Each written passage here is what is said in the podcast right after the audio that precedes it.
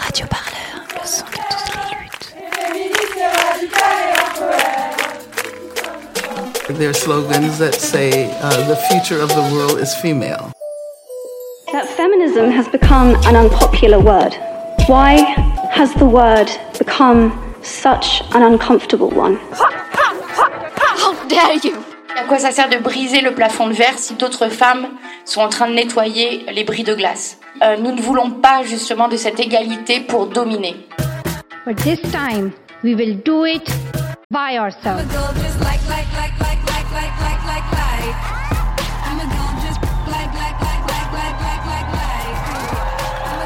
comment se réapproprier des, des tactiques, des stratégies, des actions, des pratiques qui sont reconnues comme viriles, masculines. La faute, c'est elle. Alors comment elle s'est habillée Qu'est-ce qu'elle a fait Qu'est-ce qu'elle a dit Qu'est-ce qu'elle a bu Mais arrêtons, quoi. Et c'est possible de faire autrement, société. Radio Parleur, le son de toutes les luttes. En 2020, les féminismes sont en mouvement, ils bouillonnent. Les actions se multiplient et les stratégies se confrontent. Le mouvement MeToo, lancé en 2007, est posé comme curseur d'un renouveau. Mais quel héritage permet ce nouvel élan? Comment la lutte a-t-elle muté depuis? À quoi ressemble le féminisme nouvelle génération? Quels questionnements le traversent On voudrait se pencher ensemble sur les mots, les gestes, les leçons, les failles, les images que les féminismes revêtent. Genre au point, épisode 1. La violence des femmes. Donc, euh, donc ça, c'est compliqué. Les injonctions à être douce, euh, jolie, gentille, euh, souriante, euh, bon, j'en passe des meilleures, mais... Pour en parler, j'ai rencontré Audrey Chenu. Femme multicasquette, Audrey est autrice, ex-détenue, professeure des écoles, boxeuse, slameuse, militante féministe et LGBT. Combattante au parcours de vie atypique, elle transmet aujourd'hui dans ses cours de boxe et au sein de l'école des clés pour renforcer l'estime de soi, apprendre à esquiver les coups et parfois savoir les rendre. Pour nous, Audrey Chenu revient sur son rapport à la violence et sur son usage dans la lutte féministe. Avec moi à mes côtés, j'ai Audrey Chenu. Bonjour. Bonjour. On va revenir sur ton parcours et sur un ouvrage. Ça s'appelle Girl Fight. Tu l'as écrit avec Catherine Monroy, comme une forme de bilan dix ans après ta sortie de prison. Girl Fight, ça raconte le parcours d'Audrey, ton parcours. Originaire de Caen, tu es une jeune fille douée en classe, en prise dans un cadre familial instable. Et pour ne pas sombrer avec le navire, tu quittes le domicile familial à 16 ans. Mais à 16 ans, comment gagner sa vie? Tu as deux choix, vendre ton corps ou dealer. Et c'est la seconde option que tu choisis, sauf qu'ensuite, c'est l'escalade. Le réseau finit par tomber et tu seras incarcéré. Tu as 18 ans. D'abord à Versailles, puis à Fresnes, et tu purgeras trois peines, soit 24 mois de prison. Tu découvres l'univers carcéral féminin, la brutalité, la solidarité entre femmes, l'affrontement avec l'administration, mais aussi une vocation d'enseignement. Et après avoir repris des études de sociologie et avoir réussi à faire effacer une partie de ton casier judiciaire, tu poursuis ta vocation et deviens enseignante, d'abord à Bondy. Et en parallèle, tu te lances dans le slam, tu commences à mener des cours de boxe pour les plus jeunes. Est-ce que tout est bon? Euh, oui, sauf que pour moi, enseigner, c'est pas une vocation parce que c'est un petit peu trop chrétien. Donc, euh, ça, reste un engagement comme tout le reste, quoi.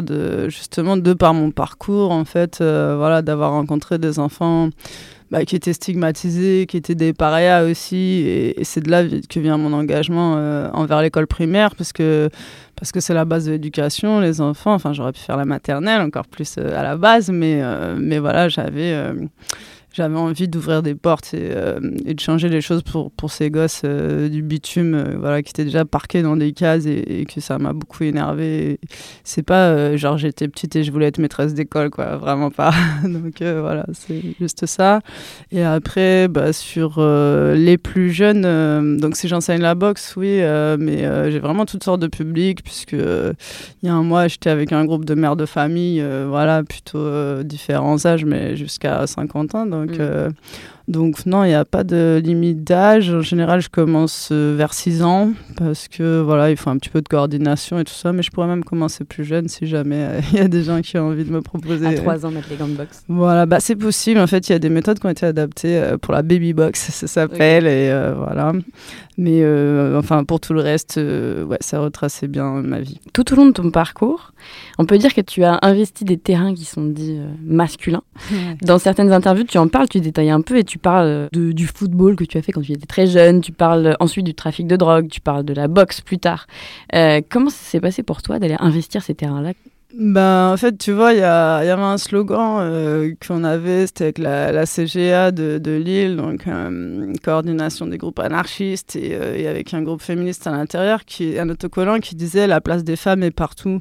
En fait, je crois que ça, euh, bah, depuis que je suis toute petite, je l'ai un petit peu en moi euh, instinctivement, ce, truc de euh, pourquoi on m'interdit des territoires, des espaces, des sports, des activités, parce que je suis une femme, et alors? Je vois pas depuis quand il faut un pénis pour jouer au foot?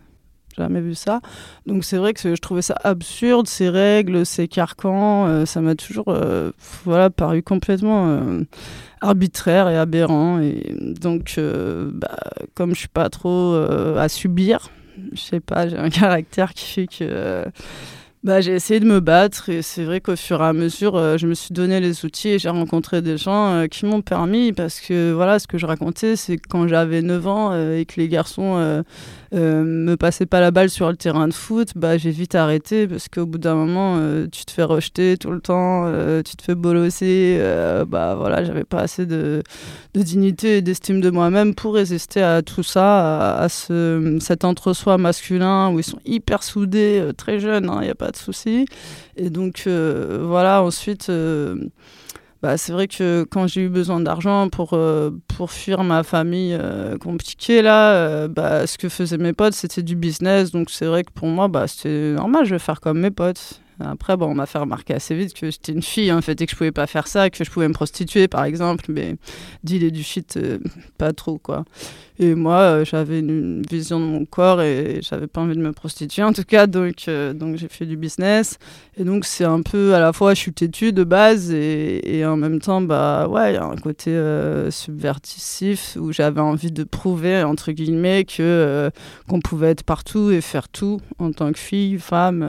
et vraiment, je voulais prouver à tous ces gens parce qu'en fait si tu te rends compte la domination masculine et, tout ça là c'est pas c'est c'est des croyances fait c'est que des croyances il y a rien quand tu creuses un petit peu et du coup mettre les gens en face de ça je crois que c'est vraiment quelque chose que je voulais faire. Et au-delà de la croyance, c'est aussi un travail de socialisation dans ce sens-là.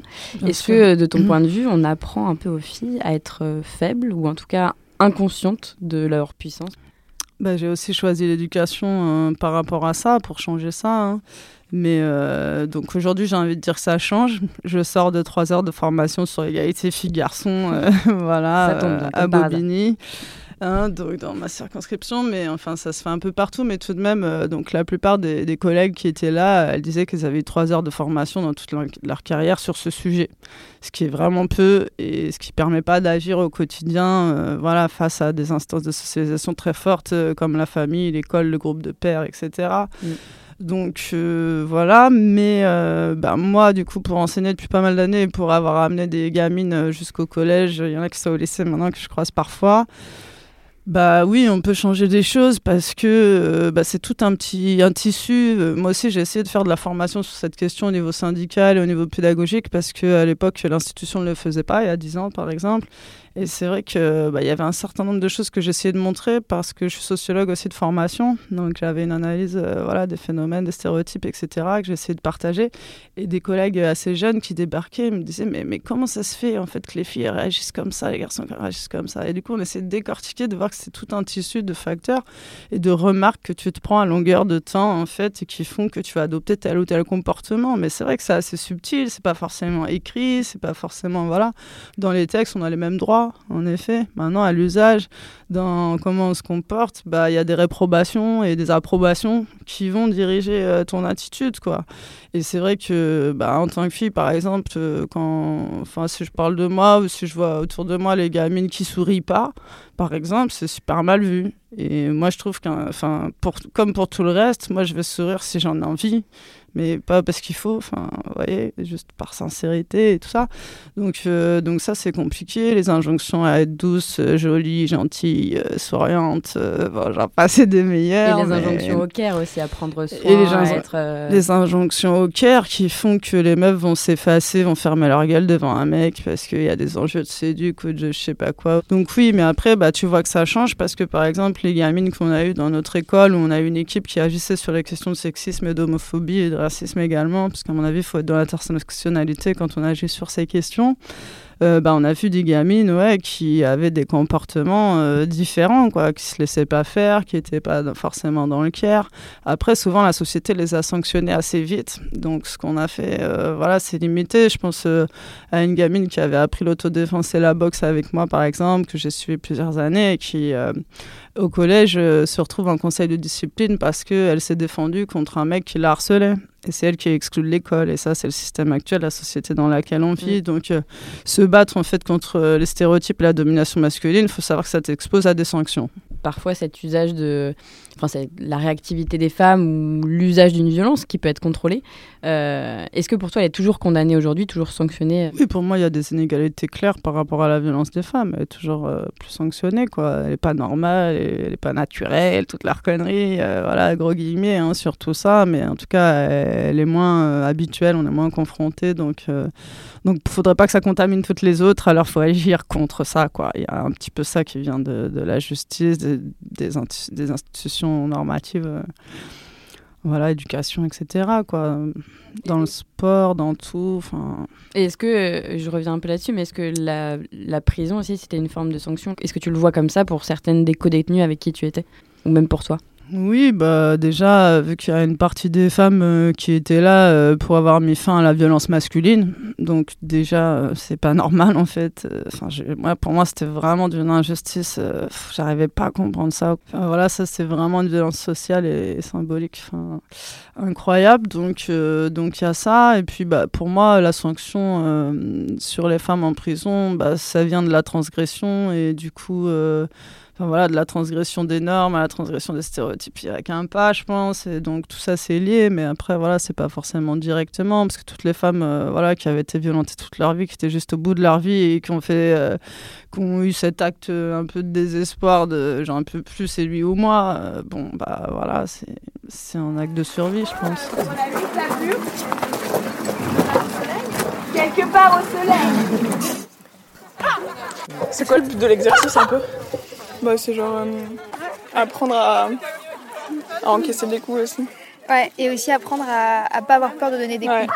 En mode, en fait, t'as pas peur de taper fort, euh, t'as pas peur de faire mal.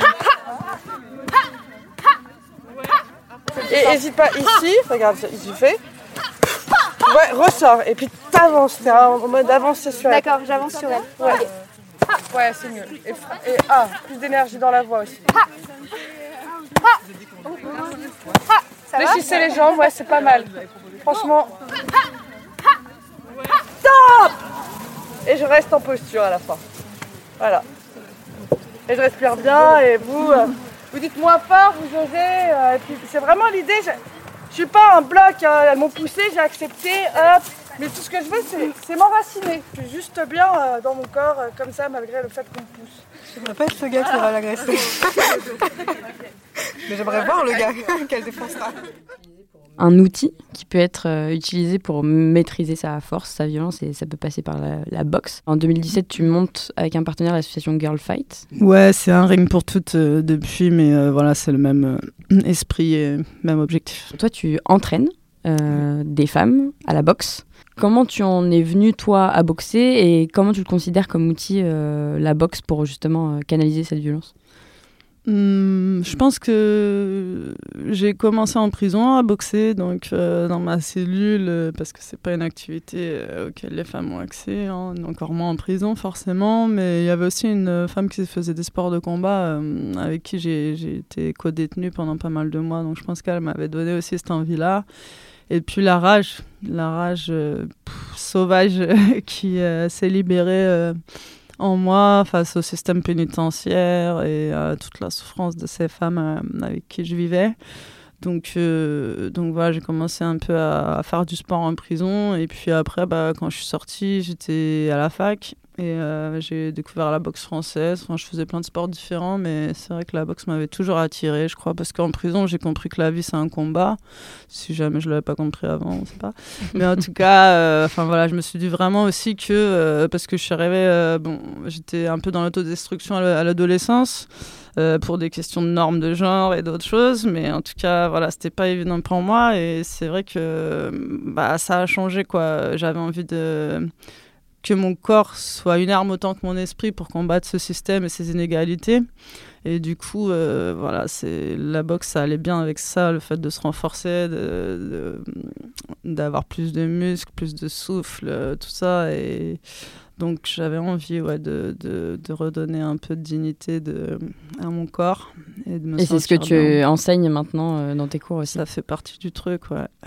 Ouais, parce qu'on a appris à, à haïr nos, corps de femmes, en fait, euh, souvent, euh, parce qu'ils sont jamais dans les normes, parce qu'il y a trop de normes, en fait, qui nous encadrent, et donc euh, c'est compliqué, quoi, de, de, correspondre aux photos de magazines ou à je ne sais quel bullshit qu'on mm. nous renvoie sans cesse. Par exemple, les, les femmes, enfin, le muscle.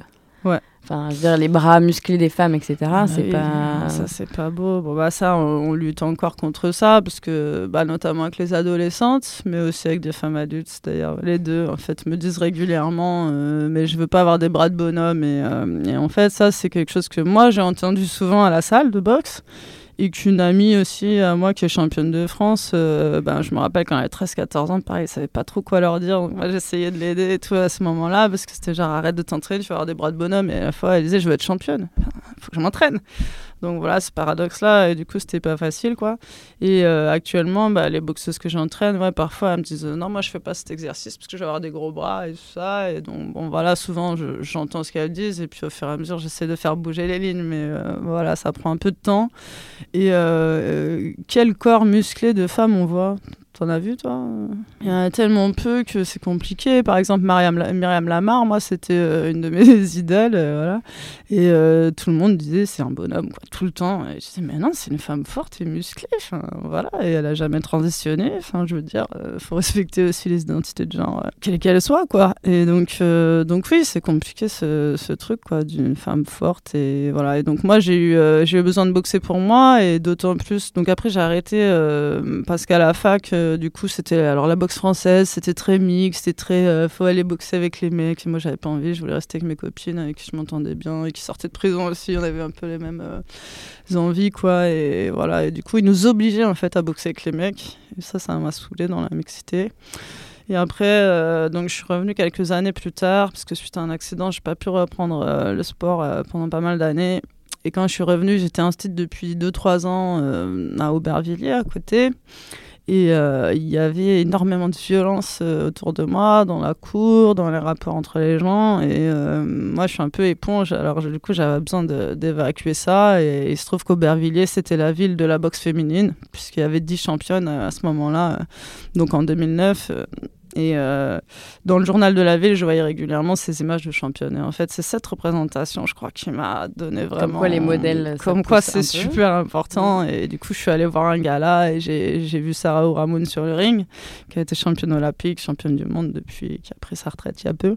Et euh, en fait, j'avais, voilà, j'ai été vraiment impressionnée. Je me suis dit, ok, je vais faire ça. Et deux mois plus tard, j'étais à, l'inscription, quoi. Euh, bon, à la base aussi, je faisais du slam, je faisais des ateliers slam, je faisais d'autres trucs. Et c'est vrai que moi, je trouve qu'on apprend toujours en apprenant aux autres. Pour moi, c'est comme prendre les armes, comme je l'ai fait avec le slam, avec les mots, parce que là aussi, quand on était sur scène slam, on était 3 meufs sur 30, euh, voilà, à peu près le même ratio que dans la boxe finalement. Et donc, euh, bah, moi, je trouvais ça important qu'il y ait des femmes sur l'espace public, sur la scène. Euh, bah, du coup, là, c'était un petit peu pareil. Et puis, puis en fait, il y en avait très peu qui tenaient parce que parce qu'il y a un paternalisme dans les salles de boxe. Enfin, il y a plein de choses qui font que tu n'as pas envie. Alors, soit tu vas être jugé, jaugé sur ton apparence physique, soit tu vas être renvoyé à ton rôle de femme. Genre, tu devrais pas être là, euh, vas-y, euh, je te mets un gros coup, puis tu rentres chez toi. Enfin, voilà, il y a eu plein de choses qui font que c'est vraiment dur de, persister. La plupart des femmes, du coup, moi, ça fait euh, c'est la 9 année où je suis dans cette salle. le max que j'ai vu, c'est 3 ans que les filles tiennent. Euh, et en général, c'est une ou deux sur la vingtaine qui est inscrite au départ. Quoi. Donc c'est vraiment un écrémage de fait quoi, par euh, l'ambiance justement. Euh, et aussi des coachs qui relèvent pas du tout. Enfin voilà, quand le sexisme est banalisé. Quoi. J'en ai eu un une fois qui relevait un petit peu et ça fait que dans son cours, il y a beaucoup plus de femmes. C'est tout simple. Hein. c'est l'équation. voilà. Mm. Donc il y a ça, et du coup, euh, moi je trouvais que c'était. Enfin, la boxe, elle a changé ma vie, mon rapport à mon corps, aux autres, au combat, à plein de choses. Et euh, je me suis dit que ça pouvait servir à d'autres, tout simplement, parce que, bon, voilà, je suis un peu communiste, anarchiste aussi, j'ai envie de partager. Du coup, assez vite euh, aussi, j'avais envie d'apprendre aux enfants, en fait, euh, puisque je passe la majeure partie de ma vie à côtoyer des enfants. Et souvent, bah, je voyais qu'il y avait certains garçons qui rentraient pas forcément dans les normes, qui se faisaient, du coup, bolosser, mépriser et tout ça. Et puis les filles, on n'en parle même pas, c'était tout le temps relégué, voilà. Euh, dans les marges, euh, dans l'espace tout d'abord, et puis euh, dans la parole et dans tout ça. Et donc, je me suis dit, bah, j'aimerais bien enseigner la boxe éducative. Donc, la boxe éducative, c'est la même chose que la boxe anglaise, sauf que ça la touche au lieu de mettre des coups pour préserver l'intégrité des enfants. Et puis, au fur et à mesure bah, j'en parlais autour de moi. Il y avait des filles qui avaient envie de faire de la boxe, tout ça. Donc j'ai commencé. Et puis euh, je me suis dit que j'avais envie d'avoir euh, les outils. Alors je sais pas si c'est aussi un complexe parce qu'en tant que meuf, tu as toujours besoin euh, d'avoir plein de diplômes, les plein de formations pour t'autoriser à, à voilà, pour se légitimer à enseigner la boxe. Du coup, moi j'ai passé tous les diplômes et tout à la fédération. donc voilà, ça veut dire se taper des formations où t'es deux meufs sur 30, où ils tiennent la porte. Et voilà. Donc c'était dur, mais c'était aussi euh, leur prendre les armes pour les donner aux femmes. Quoi. Il y avait un truc de, voilà, je redistribue en fait et aux enfants. Donc, euh, donc ouais, ça a été ça mon moteur. Et puis j'ai pas regretté parce qu'en fait, je voyais euh, comment moi ça m'avait transformé. J'ai vu très vite euh, les femmes autour de moi comment ça pouvait aussi transformer leur confiance en elles. Tout d'abord, c'est surtout sur ça qu'on travaille. Après, j'ai fait de la mixité parce que j'entraînais en club municipal aussi j'ai essayé, mais c'était avec les ados, c'était compliqué. Les mecs supportaient pas de boxer avec des filles. Bon, euh, du coup, j'ai fait très vite, euh, j'ai ressorti l'outil de la non-mixité que j'avais acquis dans, mon militantisme féministe.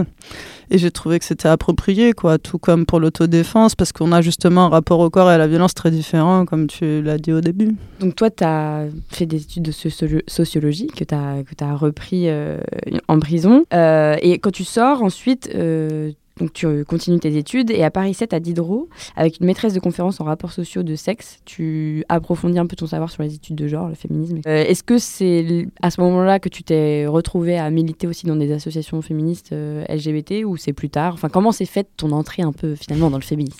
Bah, elle s'est faite en prison en entendant d'abord tous ces récits de vie de femmes et euh, la prise de conscience de, toutes les violences qu'on avait en commun euh, dans la famille, dans la rue, dans, avec nos conjoints, etc.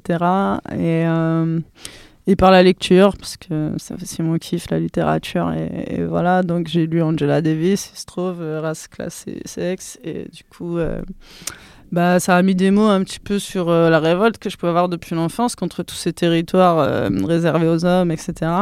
Et ces injonctions à, rester à sa place.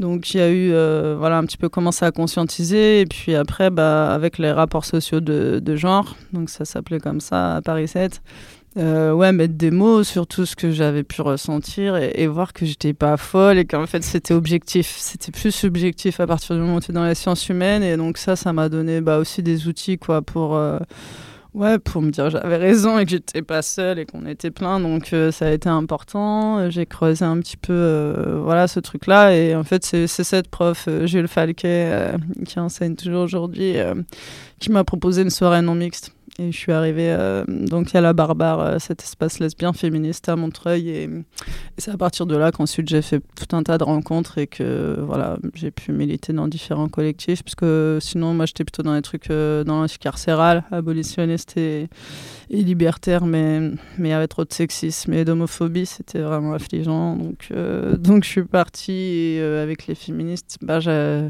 j'ai cru trouver une famille, ouais, quelques temps. C'était donc vers 2005, hein, moi, où j'entre un peu dans le féminisme, et il y a eu directement euh, les, les, conflits à l'intérieur du féminisme par rapport aux personnes trans, par rapport aux putes, par rapport au voile. Donc c'était très clivant, vraiment les trois trucs. Grand chelem.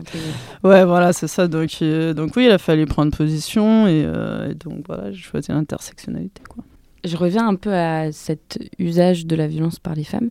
Est-ce que tu considères, dans les stratégies des mouvements féministes, que cette violence, elle fait débat et elle est clivante à utiliser dans des actions, dans des manifestations, etc.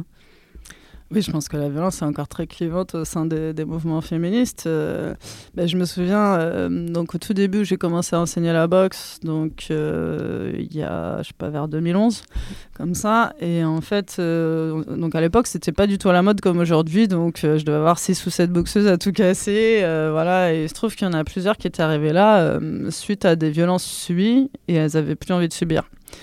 Et donc, on se retrouve dans un concert, par exemple, où il y en a une qui dit euh, Voilà, il y a mon violeur, mon agresseur, et euh, j'aimerais bien qu'on le chope dans un coin et qu'on lui. Règle son compte Ouais, que je puisse au moins euh, lui renvoyer un peu de la violence que j'ai subie. Et, et voilà, j'ai besoin de ça parce que la justice fera rien, parce qu'on m'écoute pas, parce que voilà, c'était vraiment important pour elle. Donc, euh, bah, on s'est mis autour d'elle et, elle a pu le frapper euh, quelques minutes, euh, voilà, sans aller non plus dans les... Enfin, voilà, il n'est pas mort, on va dire. Mais du coup, suite à ça, ça a divisé tout le monde dans la soirée. Les gens qui disaient qu'on avait eu tort de faire ça, que c'était abusé, tout ça. Donc voilà, on était vraiment plein dedans. Et, et ça, c'est dans un féminisme plutôt radical, alternatif. Enfin, voilà, c'était pas mainstream hein, cette soirée quand même. Donc... donc pour dire quoi, donc dans le mainstream on n'en parle même pas parce que c'est mal vu d'emblée. Euh, donc voilà, il y a eu ça. Et puis, euh, bah, si j'en parlais avec Elsa Dorlin il n'y a pas longtemps, euh, par rapport à l'usage du, du jujitsu brésilien chez les suffragettes, et du coup, bah, dans son livre, elle en parle. Il n'y en a pas beaucoup, mais il y a un petit peu des mouvements voilà, qui ont utilisé les arts martiaux, les sports de combat dans une lutte politique, dans une perspective politique comme la nôtre. Et en plus, là, collectivement, donc c'était intéressant, mais sinon, euh, bah non, ça reste très mal vu. Et tout ce qu'on voit, c'est qu'il y a une espèce de business pour les euh, self-défense individuelle, se défendre seul face à 10 agresseurs, ce qui est débile, un fantasme absolu. Enfin, voilà, pour moi, notre force, elle est collective et c'est justement comment on peut s'entraider. Et quand la justice ne fait rien, bah oui, agir, aller taguer la maison d'un violeur, toutes ces choses-là. Oui, parce que c'est ce que j'allais dire, le message aussi qui est en fond de ce que tu dis et de ce que tu décris, de cet usage-là qui est fait de la violence, c'est parce que ailleurs, l'État ou la justice, comme tu dis, est inapte en fait à protéger aussi euh, les gens, c'est ça? Bah Oui, ben, on sait le nombre euh, de mains courantes, de plaintes, quand, quand ça va jusque-là, qui n'aboutissent pas. Je crois que c'est 0,1% qui sont condamnés. Enfin voilà, des chiffres vraiment horribles. Donc, donc oui, il y a ça. Et puis il y a bah, la question de faire justice soi-même. Je me suis déjà fait virer d'un collectif de radio pour ça, donc je ne vais pas trop en parler là. Mais mais c'est compliqué quoi de, de, laisser le monopole de, la violence à l'État et à la police. Ben, on voit ce que ça donne aujourd'hui avec les Gilets jaunes ou avec les manifestations plus récentes euh, dont j'ai fait partie aussi contre la réforme des retraites. Euh, enfin, c'est ça quoi, la violence d'État ils nous amputent, ils nous tuent, ils nous blessent dans une impunité totale. Donc, est-ce qu'on a envie de laisser faire ça? Est-ce qu'on a envie de laisser les mecs euh, euh, violenter les femmes à longueur de journée? Ben non, à un moment donné, on dit stop, quoi. Et, c'est vrai que bah, dire stop avec les paroles, c'est un truc, mais des fois, on est plusieurs à se dire qu'il y en a marre de la pédagogie, il y en a marre de parler, d'expliquer, en fait. C'est un point dans ta gueule, des fois, tu comprends plus vite, quoi. Euh, moi, c'est Vixen. Euh, j'ai 24 ans et euh, je suis salariée à la mairie. Mon entrée dans le bloc, elle s'est faite un petit peu progressivement. Au début, j'y allais avec un binôme, avec un, ami, quoi. et on a commencé à s'approprier un petit peu ces pratiques-là, ce groupe. on tâtonnait un petit peu aussi. on essayait de tâter le terrain, de voir ce qui s'y passait, comment, comment on pouvait comment on pouvait s'intégrer à ce truc-là, à ce phénomène-là, à, cette dynamique. Et puis, s'appeler tête de cortège, euh, c'est aussi dire ah bah, on sera que en tête de cortège et, euh, de facto euh, on n'a pas de pouvoir et pas de légitimité ailleurs que dans la, tête de cortège. Problème, c'est peut-être pas le black bloc, mais c'est peut-être le, regard qu'on va poser et le filtre qu'on va poser sur, sur le black bloc en fait. Comment on se réapproprie des, tactiques, des stratégies, des actions, des pratiques qui sont reconnues comme viriles, masculines, et qui, euh, qui en fait ne le sont pas par essence. Quoi. C'est juste qu'on a essayé, on a, il y a eu une construction sociale autour de ces pratiques-là, et à nous aussi de, se les réapproprier. Je pense que dans le Black Bloc, euh, il n'y a pas forcément cette lecture-là euh, viriliste et masculine de, nos actions. Parce qu'aujourd'hui, ça fait partie de la pluralité nécessaire au, mode de lutte ça dépend de ta logique et ça dépend de, la perspective que tu mets aussi sur qu'est-ce qu'on fait à une manif, qu'est-ce qu'on qu'est-ce qu'on attend aussi d'une manif. Quoi. Et, euh, oui, c'est important aussi qu'il y ait, euh, plusieurs, euh, y plusieurs paroles qui se... je veux dire, la manif et la, prise qu'on fait dans la rue, c'est quand même, c'est quand même hyper significatif Et ce serait quand même dommage. euh, ce serait quand même dommage euh, d'aller dire à des gens euh, on, euh, on condamne ce que vous faites, quoi. La violence, c'est pas, euh, pas de casser une vitrine. C'est intéressant aussi cette notion de violence en fait. Est-ce qu'on, est-ce qu'il y a réellement, est-ce que c'est réellement une violence quoi de, de casser une vitrine hein? Pense pas que c'est une violence de casser une vitrine quoi. Et j'ai bien envie de sortir de ce paradigme de la violence quoi et de laisser la violence et cette brutalité qui est policière, qui est euh, étatique à eux et pas à nous quoi. Je pense qu'il faut qu'on sorte aussi de, cette notion de violence quoi. Il, il s'agit pas de violence en fait. Et c'est pour ça que je pense que j'ai, plus de facilité à, m'y identifier, quoi, parce que j'ai pas l'impression non plus d'aller faire violence à quelqu'un quand, quand je participe au Black Bloc, quoi.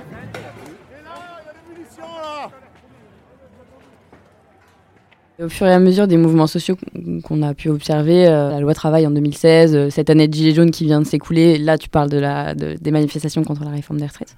Euh, dans ces manifestations, il y a des cortèges de têtes qui se forment. Nous, on a observé hum, de plus en plus de femmes, en tout cas, qui rejoignent les cortèges de têtes, qui prennent la tête, qui taguent, qui cassent, qui haranguent la foule, qui sont là, qui occupent l'espace public. Comment tu le perçois ça de, de parce qu'on va dire que les cortèges de tête étaient ma grande dominante masculine. Euh, comment tu le ça que des femmes euh, prennent la tête des cortèges? Ben tant mieux, ben, je crois qu'il y a le rapport de force euh, quand même, à force de se battre, de s'imposer, de faire aussi l'outil de la non-mixité, hein, mine de rien, de se former entre nous aussi. Moi je fais partie de SO à Sud-Éduc par exemple, où justement c'était un des rares SO, service d'ordre de manif, qui était assez mixte. Quoi. Quand tu regardes la CGT et les autres, c'est vraiment pas le cas encore aujourd'hui. Donc c'est aussi des volontés. Il se trouve qu'à Sud Éducation, bah, il y a eu beaucoup de féministes qui ont fait euh, bouger les choses et les lignes et qu'après, bah, ils pouvaient plus dire non parce que sinon c'était des oppresseurs. Quoi. Et c'est aussi ça, les libertaires, ils sont gentils, les gauchistes et tout à un moment donné, mais tu peux condamner toutes les oppressions du monde en étant un putain d'oppresseur chez toi, euh, ça va quoi. Donc, euh, donc pour moi, c'est des lignes qui bougent à force, quoi, avec nos combats, avec tout ce qu'on a pu amener. Donc tant mieux si maintenant il y a plus de femmes en cortège de tête. Après, j'ai l'impression que c'est dommage, mais que les modèles d'action restent très euh, virilistes et machos et et voilà. Donc moi, je suis pas forcément. Enfin après, je, je sais pas, chacun ses, ses moyens d'action, mais c'est vrai que. Quand, veut dire, quand tu dis les modèles d'action sont un peu virilistes, c'est Ouais, euh, gueuler, la course à celui qui casse euh, le plus fort, c'est ça? voilà, Moi, c'est pas, voilà, pas mon truc. Mais, euh, mais ouais, je suis pas là pour euh, juger la légitimité des, des moyens d'action.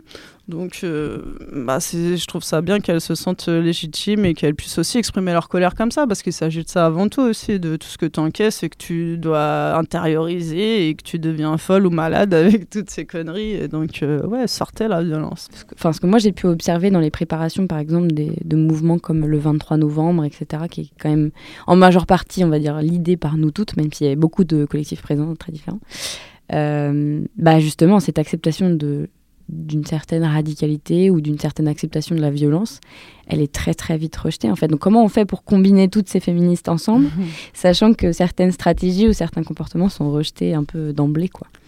Bah, je sais pas si on peut, parce que voilà, il y a les questions de classe et de race qui nous traversent aussi, quoi. Il suffit pas d'être féministe. Il y a plein de féminismes différents, et peut-être tant mieux. Et voilà. Et du coup, bah, il y a des moments, je pense, où on peut se rejoindre et lutter tout ensemble, et il y a des moments où ça implique euh, différents, différentes actions et différents groupes qui s'unissent ou pas. Enfin, voilà, ça peut pas être toujours. euh, Les alliances, elles sont diverses et variées, je pense, dans, dans tout combat politique. C'est comme euh, bah, celle qui critique le voile, en fait. On t'a pas dit comment tu devais t'habiller. Ou la question, c'est la liberté du corps des femmes. Donc pour moi, la liberté des moyens d'action, c'est identique. Quoi. On n'a pas à juger et à dire celui-là, il est mieux qu'un autre. Euh, voilà, c'est juste moi, je me sens mieux avec celui-là. Bon, bah, moi, par exemple, je vais pas être dans les cortèges de tête et tout ça parce que j'ai un casier judiciaire de base et que euh, je, voilà, je vais être em- embarqué en première. Donc, j'ai choisi d'autres moyens de lutte, mais c'est propre à mes choix, à mon vécu. Que, voilà, euh, donc, euh, donc, chacune. mais après, c'est vrai que c'est difficile de faire groupe. Et moi, je suis plus dans des groupes parce que voilà, je suis électron libre aujourd'hui parce que c'est trop compliqué de, de faire tous ces compromis. Et il y a un moment où j'ai plus envie. Mm. Euh, et je reviens un peu, peut-être que tu l'as un peu décrit, mais est-ce que toi, dans un milieu militant, tu t'es déjà re- euh, retrouvé confronté à des, à des du, machisme, du virilisme, des des tentatives de, voilà, de faire fermer sa tronche à, certains ou certaines oui, bah, tout le temps, dans les milieux libertaires, euh, voilà, il y, y, a de ça 15 ans ou 10 ans, euh, quand le féminisme n'avait pas encore percé tous ces milieux, parce que maintenant je pense qu'il est partout et c'est super, mais euh, à l'époque, bah, du coup, c'était de la drague dont je voulais pas, mais que j'arrivais pas à faire cesser. C'était des privilèges de celles qui sortaient avec le chef du truc, enfin voilà, c'était ça. Euh, plein de bah, sur la parole, c'était les grandes gueules qui parlaient. Donc, qui étaient les grandes gueules bah, Les mecs, ils ont des plus grosses voix de base. Donc, euh, voilà, enfin, que des trucs comme ça, quoi. Euh, et puis, les meufs qui s'occupaient des mômes quand il y avait des mômes. Enfin, toutes les injonctions, c'était le même que dans le milieu mainstream, quoi. Du coup, je voyais pas trop où était le progrès ni la liberté là-dedans. Et c'est vrai que j'ai vu assez vite ces contradictions-là, quoi. Euh, voilà, et du coup, moi, comme j'étais lesbienne, c'était un petit peu différent. J'arrivais un peu à, faire cesser des choses, mais, mais bon, il se vengeait sur mes copines hétéros, donc euh, ça changeait rien au problème, quoi. Mm. Euh, et juste dans les mouvements féministes en général. Il s'est passé énormément de choses ces dernières années. Tu, disais un petit peu dans tes mots, ça va mieux, ça se passe mieux. Euh, mais voilà, il s'est passé plein de trucs. L'explosion des, des, ports balancés sur les réseaux, la grève des femmes en Suisse, on en a parlé tout à l'heure, les chorégraphies des féministes chiliennes pour dénoncer les violeurs, les femmes de chambre en lutte, les témoignages d'actrices, d'artistes qui montrent la voie. Euh, est-ce que du coup tu disais un peu ça va mieux? Est-ce que tu penses que les femmes ont enfin pris conscience un peu de leur puissance et la puissance qu'elles avaient? Ben tout ça euh, c'est pas gagné hein, mais je trouve qu'il y a ouais il y a des belles avancées euh, quand même il y a des choses qu'on peut enfin que les hommes ou même les femmes d'ailleurs euh, ne peuvent plus nier aujourd'hui. Des choses qu'on a pu montrer notamment bah, contre les violences faites aux femmes quoi qu'il y avait un petit peu cette idée qu'une femme violée elle l'a bien cherché que les femmes violentées aussi bon si elles faisaient mieux le ménage et tout elles n'en seraient pas là. Enfin bon, toutes ces conneries de, de, mettre la culpabilité sur les femmes sur les victimes etc ça, ça bouge un petit peu, mais euh, bon, voilà, c'est pas dans tous les milieux aussi. Je sais que là où je traîne, bon, c'est particulier, mais même quand même dans les médias, voilà, c'est des sujets dont on entend beaucoup plus parler qu'avant. Euh, euh, par exemple, les inégalités de salaire, il y a presque personne aujourd'hui qui ignore ça en termes de genre. Donc, euh, donc ces choses, il y a dix ans, euh, on n'était pas beaucoup à être au courant et à parler de ça. Donc voilà, c'est tous ces combats. Et pour moi, voilà, il y en a pas un qui est meilleur que l'autre. Je me souviens dans mon équipe euh, à l'éducation nationale, quand j'étais arrivée et que je parlais de, de, langage inclusif, à l'époque, on ne l'appelait pas comme ça, mais bon pour aller vite. Et euh, on me disait non, mais ça, c'est pas le combat principal, on s'en fout, c'est pas important. Quoi. Et moi, je disais, mais en fait, c'est transversal, euh, évidemment, puisque le langage construit la pensée et vice-versa. Enfin, forcément que c'est important. Quand t'as jamais entendu le féminin de, de, certains métiers, de certains mots et tout, comment, tu peux te construire, comment tu peux envisager ces possibles-là?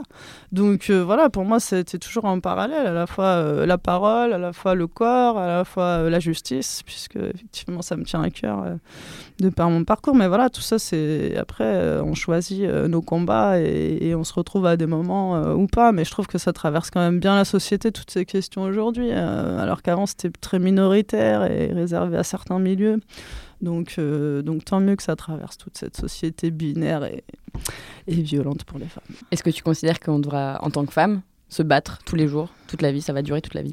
Pour moi, oui. De toute façon, euh, en tant que femme, c'est sûr, on doit se battre, on doit toujours faire deux fois plus. Euh, bah, ce qu'on voyait avec euh, les sportives ou avec d'autres femmes voilà, qui ont pris des postures plutôt dans des milieux masculins comme ça, tu es toujours obligé d'en faire dix fois plus pour arriver à la hauteur du poste alors qu'eux, ils foutaient rien et long. Quoi. Donc, donc on le sait, ça, c'est pour être reconnu, euh, ouais, on doit se battre euh, d'autant plus, quoi. Et euh, il faut pas attendre, enfin, même si on peut avoir des alliés chez les hommes, il faut pas attendre leur avis, quoi. Et c'est pour ça que la grève des femmes, la grève du sexe, je trouve que c'est des outils intéressants, ça, ça leur laisse plus le choix, à un moment donné on n'est pas censé faire de la pédagogie, même sur le féminisme Bah non, justement, hein, puisque moi j'ai choisi d'en faire mon métier. Si tu veux, dans la vie, j'ai pas envie de faire de pédagogie, quoi. Euh, voilà, en tout cas, surtout pas. Mais aussi, ce que j'ai compris en non-mixité, donc quand je suis arrivée dans le milieu euh, féministe lesbien à la barbare et que j'avais pas compris avant, c'est que du coup, à l'époque, je travaillais dans l'animation, je faisais, j'animais beaucoup avec les enfants, des scènes slam, tout ça en mixité. Et en fait, euh, une ancienne m'a fait remarquer que je donnais toute mon énergie à des garçons, à des hommes. Et en fait, je m'étais pas rendu compte forcément de ça.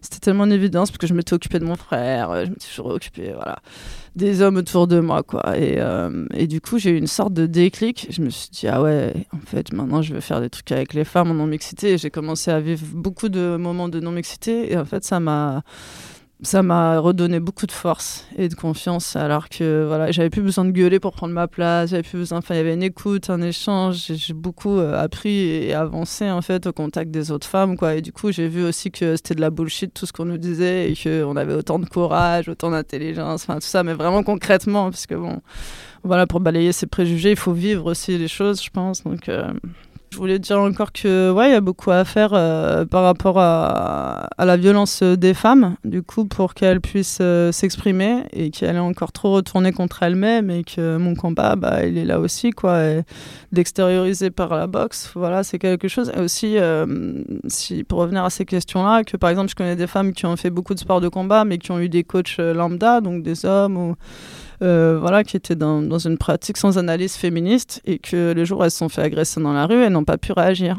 Donc euh, c'est pour ça que j'essaie de développer une approche de boxe féministe différente où euh, il y a ce truc de ouais bah s'il faut s'en servir on va s'en servir mais après ça arrive souvent qu'au début ou à la fin d'un cours il y en a une qui vient me voir et qui me disent voilà j'ai vécu une situation d'agression tout ça donc donc ça m'arrive d'en parler. En général, je l'oriente euh, pour aller faire un stage d'autodéfense avec euh, les professionnels euh, féministes avec qui je suis en contact et avec qui je travaille en réseau parce que je trouve ça bien d'avoir du temps en fait pour ces moments-là. Souvent, moi, la boxe c'est une heure et demie, deux heures, donc c'est aussi des, des espaces-temps différents. Mais voilà, ce que je veux dire, c'est qu'il ne suffit pas de faire du sport de combat pour que ça change. Il faut une certaine approche. Et c'est le féminisme, à mon avis, la solution. Radio Parleur, le son de toutes les